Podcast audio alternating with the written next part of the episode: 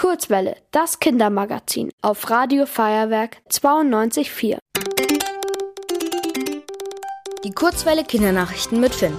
Heute mit folgenden Themen. Landtagswahlen in Bayern.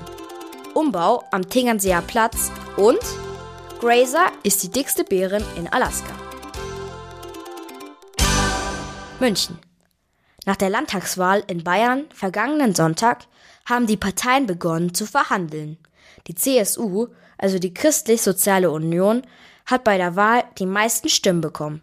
Bisher hatte die CSU in Bayern zusammen mit der Partei Freie Wähler regiert. Nun wollen sie das wieder tun. Am Freitag begannen die Chefs der Parteien Koalitionsgespräche zu führen. Eine Koalition bedeutet, dass zwei Parteien zusammen regieren. Im Bayerischen Landtag werden nach der Wahl wieder weniger Frauen sitzen und auch nur wenige junge PolitikerInnen haben einen Platz im Landtag bekommen. In München sind die Grünen die stärkste Partei. Sie haben hier 30 Prozent der Stimmen bekommen. Die Partei von Oberbürgermeister Dieter Reiter, die SPD, ist nur auf Platz 5 gelandet. Obergiesing. Der Tegernseer Platz in Obergiesing wird umgebaut. Das hat die Stadt München am Donnerstag beschlossen.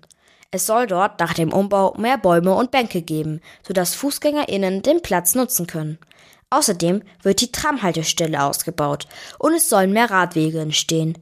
Das wurde bereits 2021 gefordert, aber es gibt auch Kritik, denn durch den Umbau gehen Parkplätze und ein Aufgang der U-Bahn-Station Silberhornstraße verloren. Anchorage. Die Braunbären Grazer gewinnt die Fat Bear Week. Jedes Jahr wird im Katmai Nationalpark in Alaska der dickste Bär ausgezeichnet. Die Abstimmung ist öffentlich. Das Ziel der Aktion ist es, Aufmerksamkeit auf das Leben von Bären in freier Wildbahn zu lenken. Bewertet werden die Bären natürlich nach ihrem geschätzten Gewicht, aber auch nach ihrer Jagdtechnik und ihrem Charakter. Grazer ist circa 320 Kilo schwer.